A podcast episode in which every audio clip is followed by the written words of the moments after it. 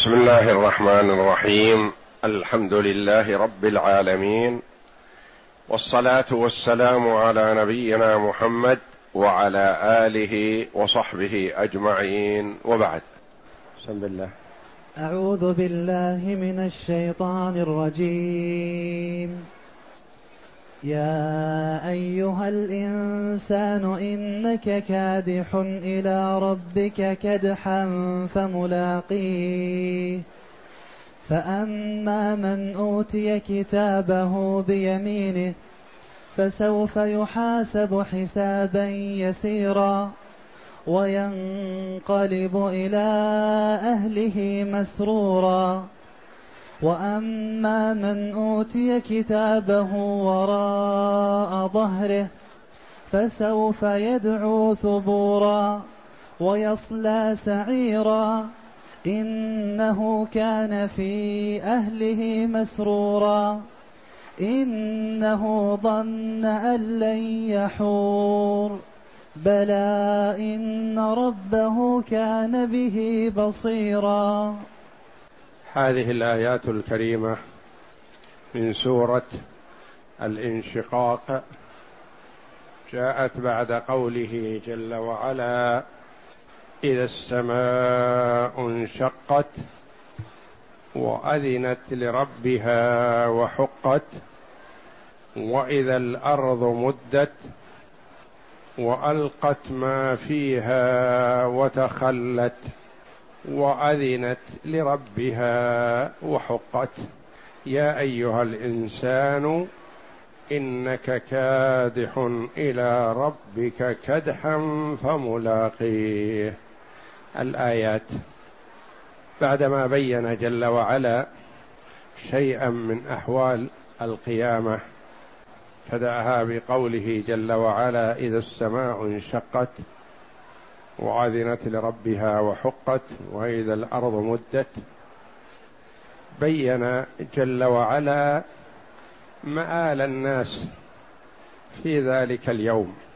فقال تعالى يا أيها الإنسان والمراد بالإنسان هنا الجنس ليشمل البر والفاجر يشمل المؤمن والكافر. لأن كلهم يعمل كلهم عامل وكادح ومجتهد في العمل. لكن كما قال عليه الصلاة والسلام كل الناس يغدو فبائع نفسه فمعتقها أو موبقها. واحد يعمل ويكدح ويجتهد في الأعمال الصالحة فيجد السعادة والفوز في الآخرة في جنة عرضها السماوات والأرض. وآخر والعياذ بالله يعمل ليل نهار فيما يضر نفسه فيما يهلكه ويخزيه في الدنيا ويكون سببا لعذابه في الدار الآخرة. يا أيها الإنسان إنك كادح الكدح العمل. والمراد به العمل بجهد ومشقة. بخلاف العمل البسيط فلا يقال فلان كادح وإنما كادح إذا كان يعمل بمشقة وجهد سواء كان في الخير أو في الشر. يقال فلان كادح في طاعة الله جل وعلا. يعني يعمل ليل نهار لا يفتر فيما يرضي الله سبحانه وتعالى. والآخر يقال كادح في هلاك نفسه كادح في معاصي الله كادح في الإثم يعني يعمل ليل نهار مجتهد لكن فيما يضره. يا أيها الإنسان إنك كادح إلى ربك كدحا فملاقيه. إنك كادح إلى ربك. عامل وجاد ومنهك نفسك في العمل والسير إلى ربك. أنت سائر بهذا العمل إلى ربك. لكن سائر فيما يسعدك أو سائر فيما يشقيك. إنك كادح إلى ربك كدحا تأكيد. ويفهم منه المشقة والجهد في العمل وتكرار ذلك العمل. فملاقيه. للمفسرين رحمهم الله في الضمير في قوله فملاقيه قولان. ملاقيه يعني ملاق كدحك وعملك. يعني تعطى كتابك الذي فيه عملك. ملاق كدحك هذا وعملك. أو إلى ربك كدحا فملاقيه يعني ملاق ربك. مصيرك ومآلك إلى ربك جل وعلا. ما تستطيع الهرب ولا الخلاص ولا المحيد لا طريق لك إلا هذا الطريق الذي يوصلك إلى ربك جل وعلا فتجد جزاءك. وفي هذا لفت نظر للعباد أنك انتبه أيها العبد مآلك إلى الله جل وعلا. يعني المرء إذا أساء في حق شخص ما مثلا يقول يمكن يموت قبل أن ألاقيه أو أموت أنا قبل أن ألقاه. أو ممكن ما يكون طريقي عليه أو ممكن يطلبني فلا يجدني ونحو ذلك. لكن هذا فيه لفت نظر للعباد. انتبه أيها العبد أنت صائر إلى ربك لا محالة. ملاق ربك. فماذا تحب أن تلقى ربك به؟ فالعاقل إذا كلف بعمل لشخص ما وقيل له أنت ملاق صاحب العمل لا محالة. ألا يحسن به الاجتهاد وتأدية العمل كما أمر؟ ولله جل وعلا المثل الأعلى. فالله جل وعلا ينبه عباده أن مآلهم إليه. فانتبه أيها العبد أتحب أن تلقى ربك بالأعمال السيئة؟ تلقى ربك بما يسخطه وأنت صائر إليه؟ ما يليق بالعاقل. ما دام عرفت أنك صائر إلى ربك فانتبه. قدم عملا يرضي ربك ليرضى عنك وليثيبك الله. إلى ربك كدحا فملاقيه. وكلا المعنيين صحيح ولا منافاة بينهما. ملاق عملك لا محالة وملاق ربك لا محالة. فهو ملاق عمله وملاق ربه. ثم جل إنه جل وعلا فصل حالة العباد بعد هذا اللقاء. ماذا سيكون؟ يعني الأمور واضحة كأنها رأي عين للعاقل. أنت تعمل في هذه الدنيا وملاق عملك معروض عليك. اقرأ كتابك كفى بنفسك اليوم عليك حسيبا. أو ملاق ربك الذي أمرك ونهاك وكلفك بما كلفك به. هل أديت ما أمرت به أو بخست أو قصرت؟ ثم بين جل وعلا حالة العباد في بعد هذا اللقاء. فقال فأما من أوتي كتابه بيمينه أعطي كتابه بيمينه. تكريما له. كتاب فيه الحسنات. وفيه السيئات معفو عنها. مغفورة. الذنوب والسيئات مغفورة والحسنات مسجلة. ويعطى الكتاب بيمينه. فيأخذه بيمينه يستلمه ويفرح به ويرفعه وينادي عليه. ها اقرأوا كتابيه. إني ظننت أني ملاق حسابيه. هذا عملي يسر به في ذلك اليوم. ويحب أن يطلع عليه كل من يلقاه لأنه عمل يسر وكتاب كرم فيه. فمثلا الطالبان عند نهاية الامتحان وظهور النتيجة واحد يأخذ شهادته بتقدير ممتاز. كل من لقاه قال هذه شهادتي لأنه يخبر عن نفسه بأنه جد واجتهد فنال الشهادة والفوز. فوز دنيوي. والآخر الراسب المكمل اللي باق عليه مواد يستحي ولا يخاطب أحد. وكأنه لم يدخل الامتحان. فأما من أوتي كتابه بيمينه هؤلاء أهل السعادة. لأن الإنسان مرادا به الجنس انقسم إلى قسمين. آخذ كتابه بيمينه وآخذ كتابه بشماله ومن وراء ظهره. فأما من أوتي كتابه بيمينه فسوف يحاسب حسابا يسيرا.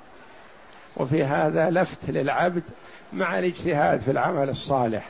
انتبه. كتابك يسجل فيه كل شيء عليك.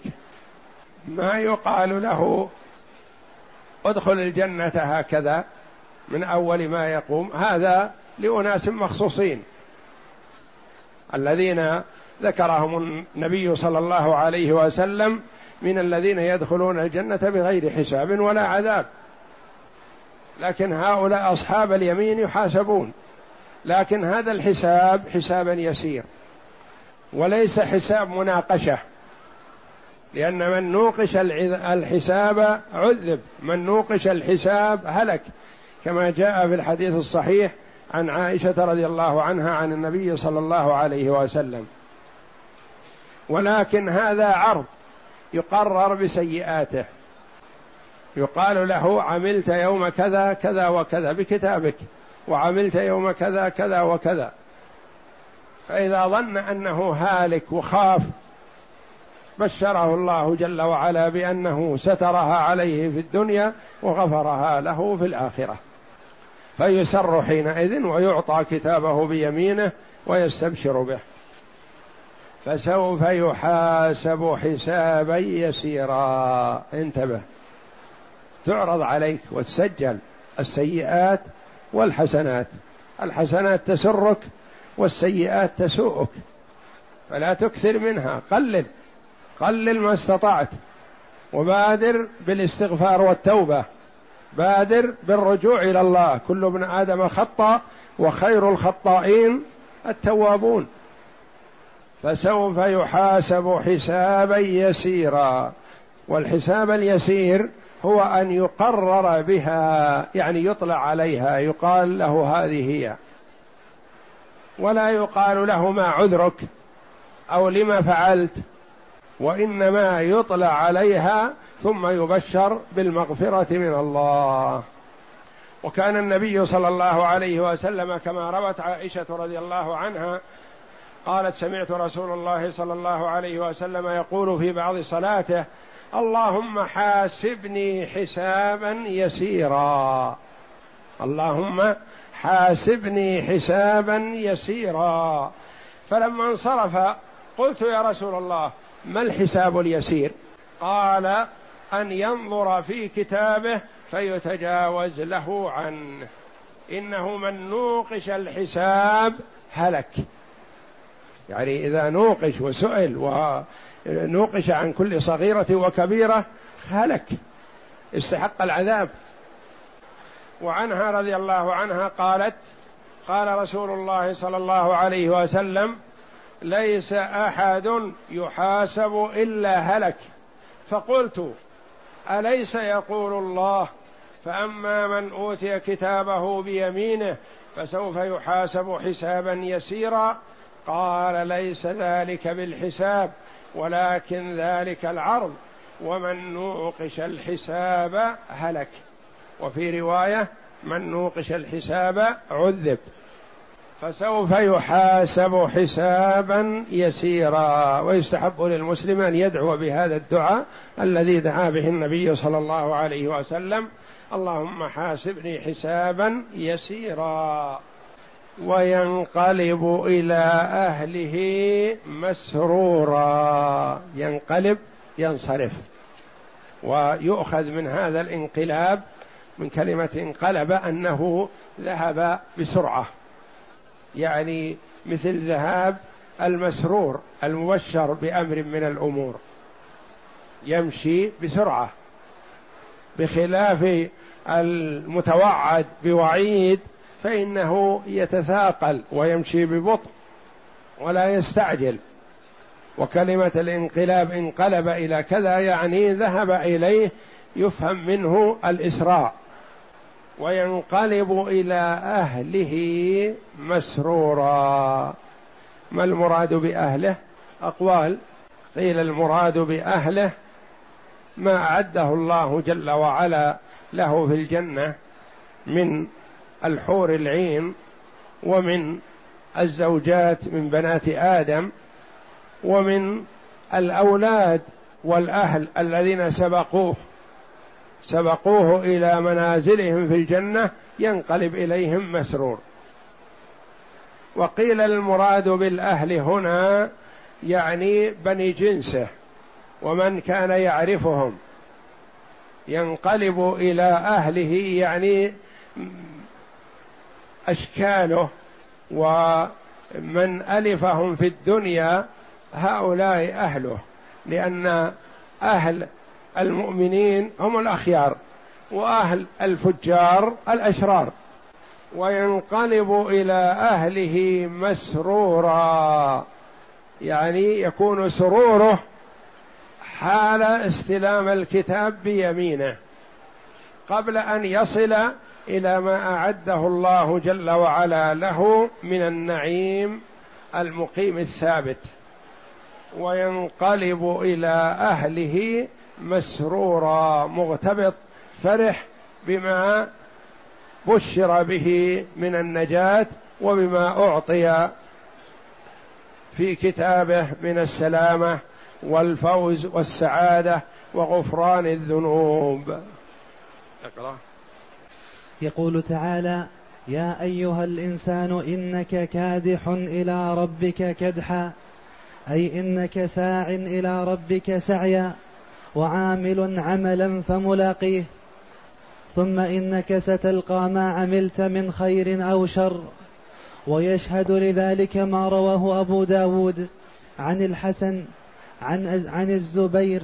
قال قال رسول الله صلى الله عليه وسلم قال جبريل يا محمد عش ما شئت فإنك ميت وأحبب ما شئت فإنك مفارق. واعمل ما شئت فإنك ملاقيه. ومن الناس من يعيد الضمير على قوله ربك أي فملاق ربك. ومعناه فيجازيك بعملك ويكافئك على سعيك. وعلى هذا فكلا القولين متلازم. قال العوفي عن ابن عباس يا أيها الإنسان إنك كادح إلى ربك كدحا. يقول تعمل عملا تلقى الله به خيرا كان أو شرا. وقال قتادة يا أيها الإنسان إنك كادح إلى ربك كدحا. إن كدحك يا ابن آدم لضعيف. فمن استطاع أن يكون كدحه في طاعة الله فليفعل ولا قوة إلا بالله. لأن العمل لا بد منه. الإنسان بطبعه لا بد أن يعمل. إما أن يعمل في طاعة الله أو يعمل في معصية الله. فهو عامل لا محالة. نعم. ثم قال تعالى فأما من أوتي كتابه بيمينه فسوف يحاسب حسابا يسيرا. أي سهلا بلا تعسير أي لا يحق لا يحقق عليه جميع دقائق أعماله. فإن من حوسب كذلك هلك لا محالة. قال الإمام أحمد عن عائشة رضي الله عنها قالت قال رسول الله صلى الله عليه وسلم من نوقش الحساب عذب قالت فقلت أفليس؟ قال الله تعالى فسوف يحاسب حسابا يسيرا. قال ليس ذاك بالحساب ولكن ذاك العرض. من نوقش الحساب يوم القيامة عذب وهكذا رواه البخاري. ومن أسباب حصول المرء على هذه المزية والفضل العظيم ما جاء عن أبي هريرة رضي الله عنه قال قال رسول الله صلى الله عليه وسلم ثلاث من كن فيه يحاسبه الله حسابا يسيرا. ويدخله الجنة برحمته. تعطي من حرمك وتعفو عمن ظلمك وتصل من قطعك. إذا اتصف العبد بهذه الصفات مع أداء حق الله جل وعلا فهو حري أن يكون ممن يحاسبه الله جل وعلا حسابا يسيرا. نعم. وينقلب إلى أهله مسرورا يرجع إلى أهله في الجنة. قاله قتادة والضحاك مسرورا فرحا مغتبطا بما أعطاه الله عز وجل. وقد روى الطبراني عن ثوبان مولى رسول الله صلى الله عليه وسلم أنه قال إنكم تعملون أعمالا لا تعرف ويوشك الغائب أن يثوب إلى أهله فمسرور أو مكظوم. وأما من أوتي كتابه وراء ظهره. وأما هذا القسم الثاني والنوع الثاني من الناس يا أيها الإنسان إنك كادح إلى ربك كدحا فملاقيه. في هذا اللقاء الناس نوعان من أوتي كتابه بيمينه وأما من أوتي كتابه وراء ظهره. وأما من أوتي كتابه وراء ظهره. وجاء في آية الحاقه وأما من أوتي كتابه بشماله فيقول يا ليتني لم أوت كتابيه ولم أدر ما حسابيه. الآيات. ولا منافاة بينهما. بل الذي يأخذ كتابه بيمينه نعم يأخذ كتابه بيمينه. والآخر يأخذ كتابه بشماله من وراء ظهره والعياذ بالله. تغل يمناه إلى عنقه فلا يستطيع أن يمدها ولا يقبض بها شيء. مغلولة مربوطة إلى عنقه إهانة واحتقارا له. وتخلع شماله وتجعل من جهة ظهره. قال الكلبي لأن يمينه مغلولة إلى عنقه وتكون يده اليسرى خلفه. وقال قتاده مقاتل تفك ألواح صدره وعظامه ثم تدخل يده وتخرج من ظهره فيأخذ كتابه كذلك والعياذ بالله. يعني تخلع يده من جهة أمامه وتركب وتدخل من جهة صدره على وتخرج من خلفه من وراء ظهره احتقارا له وإهانة له. فسوف يدعو ثبورا. يدعو على نفسه بالثبور يدعو على نفسه يتمنى لو يموت لو يتمنى لو لم يكن. ودعاء الجماد قالوا تمني يعني يتمنى هذا ولا يحصل له. فسوف يدعو ثبورا هذا خزي وفضيحة. ثم بعد هذا ويصلى سعيرا. والصلي يختلف عن الإدخال. الصلي يعني كأن السعير يأتيه من جميع جوانبه. يأتيه العذاب من كل جهاته. لا من أسفله فقط وإنما من جميع الجهات. كما يصلى الرجل القطعة من اللحم في النار يعني يقلبها على النار لتصيب النار جميع أجزائها. ويصلى سعيرا. فيها قراءتان بفتح الياء وسكون الصاد. يصلى. وقرأ آخرون بفتح بضم الياء وفتح اللام مشددة. يصلى يصلى اللام مشددة مفتوحة. يصلى سعيرا. فيها تمكين أقوى مع التشديد وأنه يعذب بهذا العذاب من قبل ملائكة العذاب. ويصلى سعيرا لما كأن سائلا يقول لما يا ربي؟ قال إنه كان في أهله مسرورا. كان في الدنيا بطر أشر متنعم في دنياه لا يبالي. ما اشتهت نفسه أعطى نفسه من حلال أو حرام. الحلال والحرام عنده سواء. ما يتحاشى عن شيء يعني ما يمنع نفسه. المؤمن يمنع نفسه عن معاصي الله يمنع نفسه عن مساخط الله جل وعلا يلزم نفسه بطاعة الله. كما جاء طريق الجنة محفوف بالمكاره يعني اللي تكره النفس. وطريق النار محفوف بالشهوات.